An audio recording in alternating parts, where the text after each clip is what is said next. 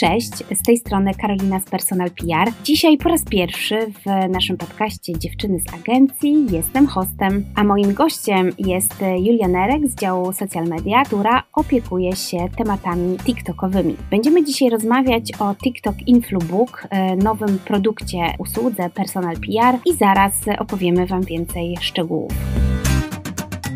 Julia, cieszę się bardzo, że jesteś dzisiaj ze mną. E, cześć, bardzo mi miło, że możemy się dzisiaj spotkać i porozmawiać. E, może zanim e, porozmawiamy o TikTok Influbook, kilka słów o TikToku. Jest to medium, które na pewno prężnie się rozwija. Wiele marek już jest tam obecne. Dla wielu jeszcze pewnie jest miejsce. Jak oceniasz tę platformę i czy jeszcze marki powinny myśleć o tym, żeby na TikToka wchodzić? Jak najbardziej zgadzam się z tym, że jest tam miejsce na kolejne osoby, na kolejne marki. Jest to przede wszystkim duża przestrzeń pozwalająca na rozwój wielu branż, e, nie tylko tych kosmetycznych i modowych, które początkowo przodowały na tej platformie, e, ale też myślę, że spokojnie mogą się tam pojawić branże technologiczne, e, co też ostatnio obserwuję. E, i uważam, że klienci nie powinni bać się tego medium, tylko właśnie spróbować tam swoich sił. Ostatnio e, w niemieckiej prasie przeczytałam artykuł, e, de facto zarzut dla branży motoryzacyjnej w Niemczech, że duże marki zbyt mało inwestują w bycie na TikToku, czyli platformie, na której obecnie są osoby, które niedługo będą miały prawo jazdy i te samochody będą kupować, więc to też pokazuje, że obserwujemy de facto taką presję branży na różne e, marki, które być może poprzez swoich decydentów, którzy są troszeczkę starsi, a mhm. mają władzę nad budżetami, tej platformy nie doceniają. E, tak, uważam, że tutaj jest właśnie, e, właśnie ten błąd komunikacyjny, e, że ci decydenci często woleliby pozostać przy tym, co jest im znane, a boją się tego, co nieznane, czyli właśnie TikToka. A że mają środki finansowe i odpowiedni budżet, to powinni właśnie poczynić ten krok do przodu i te środki zainwestować właśnie w działania na tej platformie, żeby, żeby się tego nie bać, tylko spróbować tam zadziałać i zaistnieć. No i w sumie płynnie przechodzimy do tematu TikTok Influbook, czyli naszej bazy bazy informacji o TikTokerach. Dlaczego ta baza powstała? Co, co tak naprawdę było powodem, dla którego zaczęła się tworzyć, a potem przybrało to taki, a nie inny kształt? E, dla e, wielu naszych klientów prowadzimy właśnie profile na TikToku. E, I z racji tego spędzam tam dużo czasu. Jestem na bieżąco z aktualnymi trendami, wiem co tam się dzieje, jakie działania podejmują e, TikTokerzy i pomyślałam, że warto byłoby to wszystko usystematyzować e, i trzymać w jednym miejscu.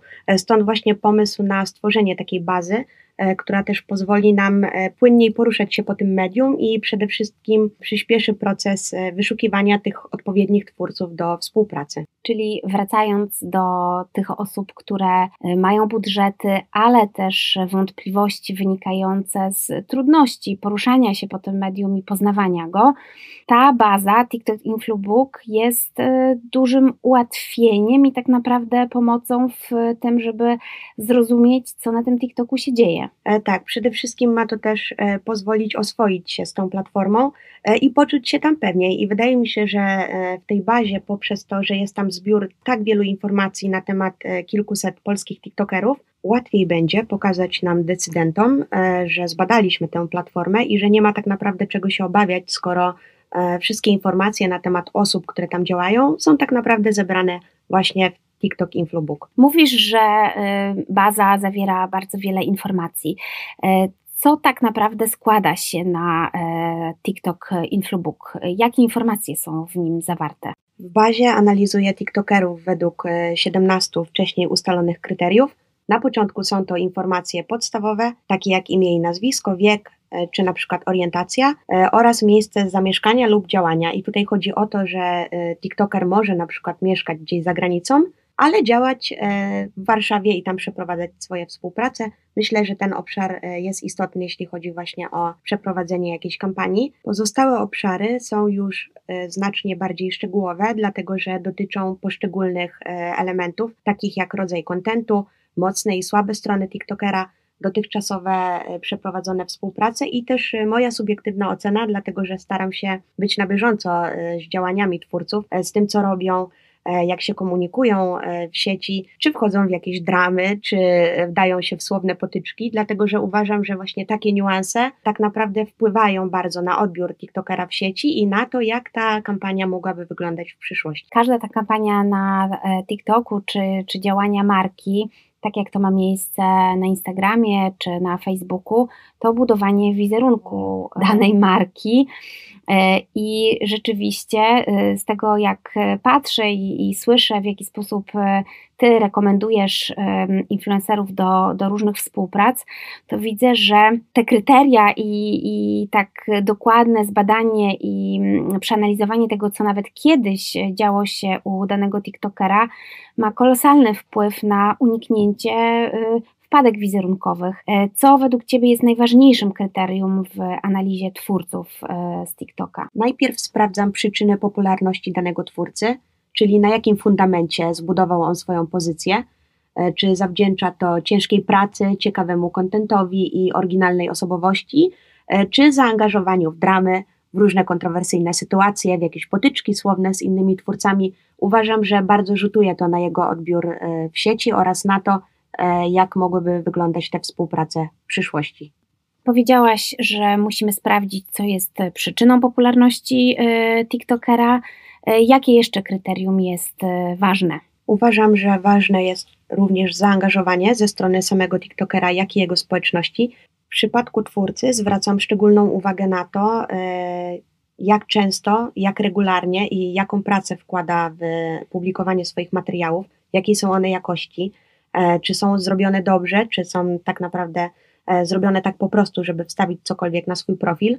Mm, I też badam tę właśnie stronę e, społeczności internetowej, jak się odnoszą do prac tego TikTokera, czy zostawiają po sobie jakiś ślad w postaci komentarzy, czy jednak po prostu są biernymi odbiorcami i nie dają odczuć TikTokerowi, że są zaangażowani w jego działania. To dla marki jest ważne, prawda? Bo jeżeli marka wejdzie we współpracę z danym TikTokerem, to chciałaby y, mieć tę społeczność, która się angażuje. Prawda, bo właśnie działania na TikToku nie polegają tylko na tym, żeby nagrywać jakieś ciekawe filmiki, ale też aby dbać o zgromadzoną społeczność, mm, ponieważ chodzi właśnie o to, żeby odbiorcy czuli taką więź z TikTokerem, który polecając im dany produkt lub usługę, będzie w tym wszystkim przekonujący i sprawi, że zgromadzeni odbiorcy naprawdę realnie będą chcieli zakupić reklamowany przez niego produkt lub skorzystać z usługi, którą poleca. Jak Cię słucham, to naprawdę e, wydaje się, że porządny research zajmuje strasznie dużo czasu. Tak, zgadza się. Nieraz spędzam nad jedną osobą e, wiele godzin, dlatego że staram się prześwietlić e, danego twórcę właśnie na tych wszystkich 17 obszarach, żeby nie pominąć czegoś kryzysogennego, co mogłoby katastrofalnie wpłynąć na jakość przeprowadzonej kampanii. TikTok Influbook e, pozwala ten czas e, researchu zaoszczędzić, ponieważ ktoś, kto zdecyduje się na skorzystanie z wiedzy w nim zawartym, e, nie musi tego researchu prowadzić. A powiedz mi jeszcze, co powoduje, że danego twórcę możesz wrzucić na czarną listę?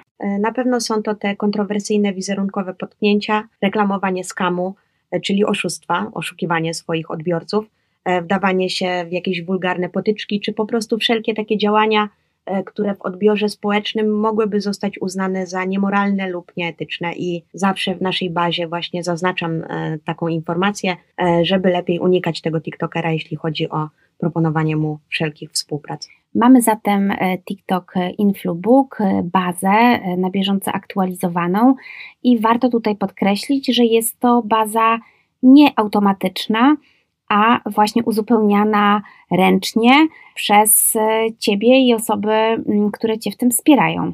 Baza jest aktualizowana ręcznie, co mogłoby budzić wątpliwości, ale ja uważam, że jest to jej największy atut, dlatego że przez to że nie jest to automatyczna wyszukiwarka, jest tutaj zawarty aspekt subiektywnej oceny, który w moich oczach jest najbardziej istotny, dlatego że ja również jestem odbiorcą tego TikToka, jego użytkownikiem, jego obserwatorem i chciałabym się postawić w miejscu e, innych osób, do których miałaby dotrzeć jakaś kampania, jakaś akcja promocyjna, czy właśnie jakaś forma współpracy i szczerze przyznać, że mogłabym e, zaufać temu TikTokerowi. Dlatego uważam właśnie, że ten aspekt e, ludzki jest tutaj jak największym atutem. Mamy TikTok Influbook, wszystkie informacje, których opowiedziałaś, zbierane i analizowane przez człowieka i w jaki sposób osoba, firma, marka, która chce e, skorzystać z tej zgromadzonej wiedzy, może to zrobić? E, oferujemy różne modele współpracy, e, począwszy od tych takich jednostkowych po całkowite kompleksowe działania.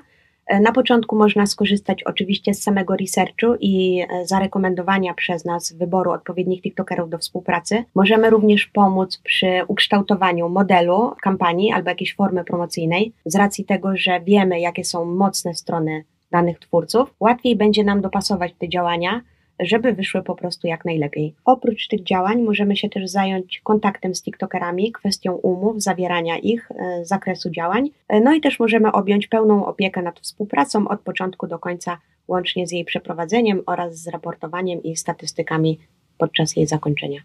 Dziękuję Ci, Julia, za dzisiejszą rozmowę. Mam nadzieję, że nasze dywagacje na temat kryteriów e, w analizie twórców TikToka i zakresów, które sprawdzasz, rekomendując TikTokerów do współpracy, będą inspiracją e, dla tych, którzy zastanawiają się, czy na TikToka markę wprowadzić, e, czy nie, lub też nie czują się na siłach, żeby zrobić to samodzielnie. Życzę Ci i zespołowi, żeby ta baza się rozszerzała, żeby te researche wpływały pozytywnie na wizerunek e, marek, e, dla których pracujemy. I też e, mam nadzieję, że dla osób, które nie są tak bardzo zaznajomione z TikTokiem jak ja, to medium będzie coraz bardziej zrozumiałe i że coraz więcej nas będzie na tym TikToku się płynnie poruszać. Do usłyszenia. Do usłyszenia, a ja wracam do dalszego działania z bazą, bo na pewno w trakcie naszej rozmowy pojawiły się kolejne informacje na temat twórców.